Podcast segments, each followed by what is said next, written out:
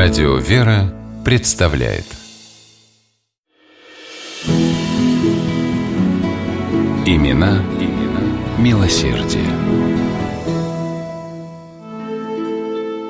Лондонский банкир средней руки Фрэнсис Бердет потерял покой и сон. С его лица не сходило озабоченное выражение, а на лбу залегли глубокие морщины. «Что стряслось, старина?» – участливо спрашивали его друзья и знакомые. «Плохо идут дела или, может, упаси Боже, тебя обманули вкладчики?» Но ни то, ни другое не беспокоило мистера Бердета.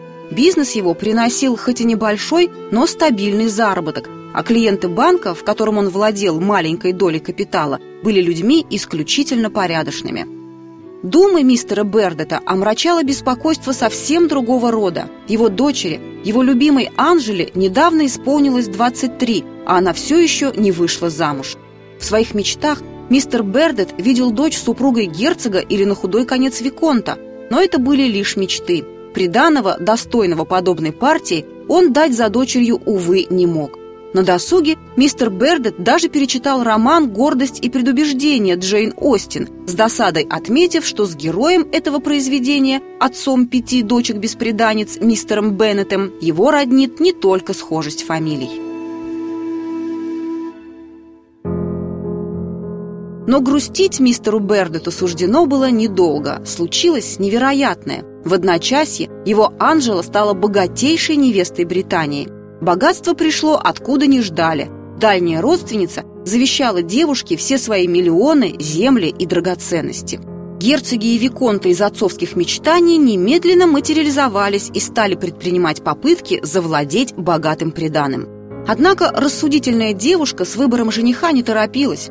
Внезапно ей открылись широкие перспективы, которые при ее теперешнем независимом положении могло дать такое богатство – нет, она не собиралась устраивать шикарные приемы и коллекционировать платья и экипажи. Анжела решила разделить свое изобилие с теми, у кого денег порой не хватало даже на тарелку овсянки на воде. Так в истории Англии появилась великая благотворительница Анжела Бердет Коутс. К ней мог обратиться любой, кого преследовала нужда, кому нечего было есть и не во что было одеться.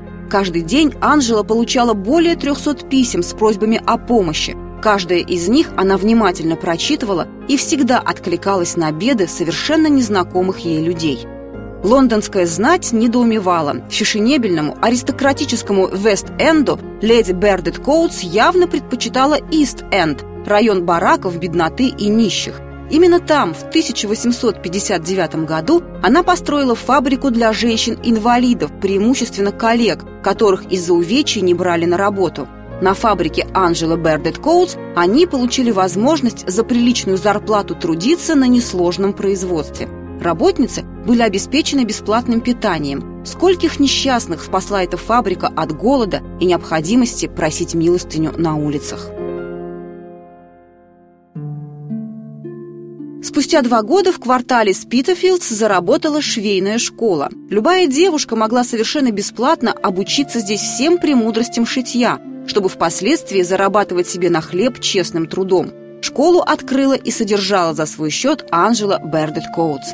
Впоследствии Анжела вышла замуж за американца Вильяма Бардлета, но детей у нее не было. Своими детьми она называла всех сирот и беспризорников Лондона, для которых в 1883 году учредила общество противодействия жестокому обращению с детьми – Общество состояло из приюта, где оказавшиеся на улице малыши обретали кров, фабрики, где старшие имели возможность достойно трудиться, и столовой для обездоленных детей с бесплатными завтраками, обедами и ужинами. Анжела не уставала повторять, что ее богатство было послано ей самим Господом специально для того, чтобы она могла помогать другим – в благодарность Богу она заказала для колокольни собора святого Павла несколько колоколов, а на улице Рочестер-Роу построила церковь святого Стефана Первомученика. Ее обширная благотворительная деятельность привлекла внимание писателя Чарльза Диккенса, известного своим неравнодушным отношением к положению бедняков.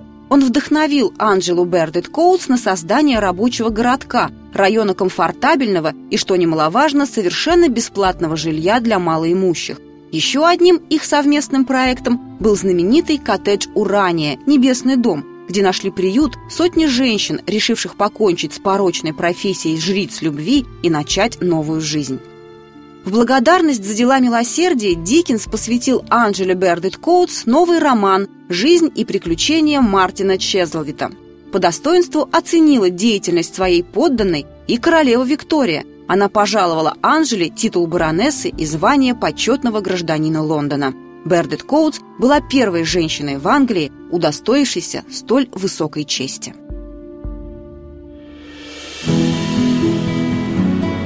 Имена, имена милосердие.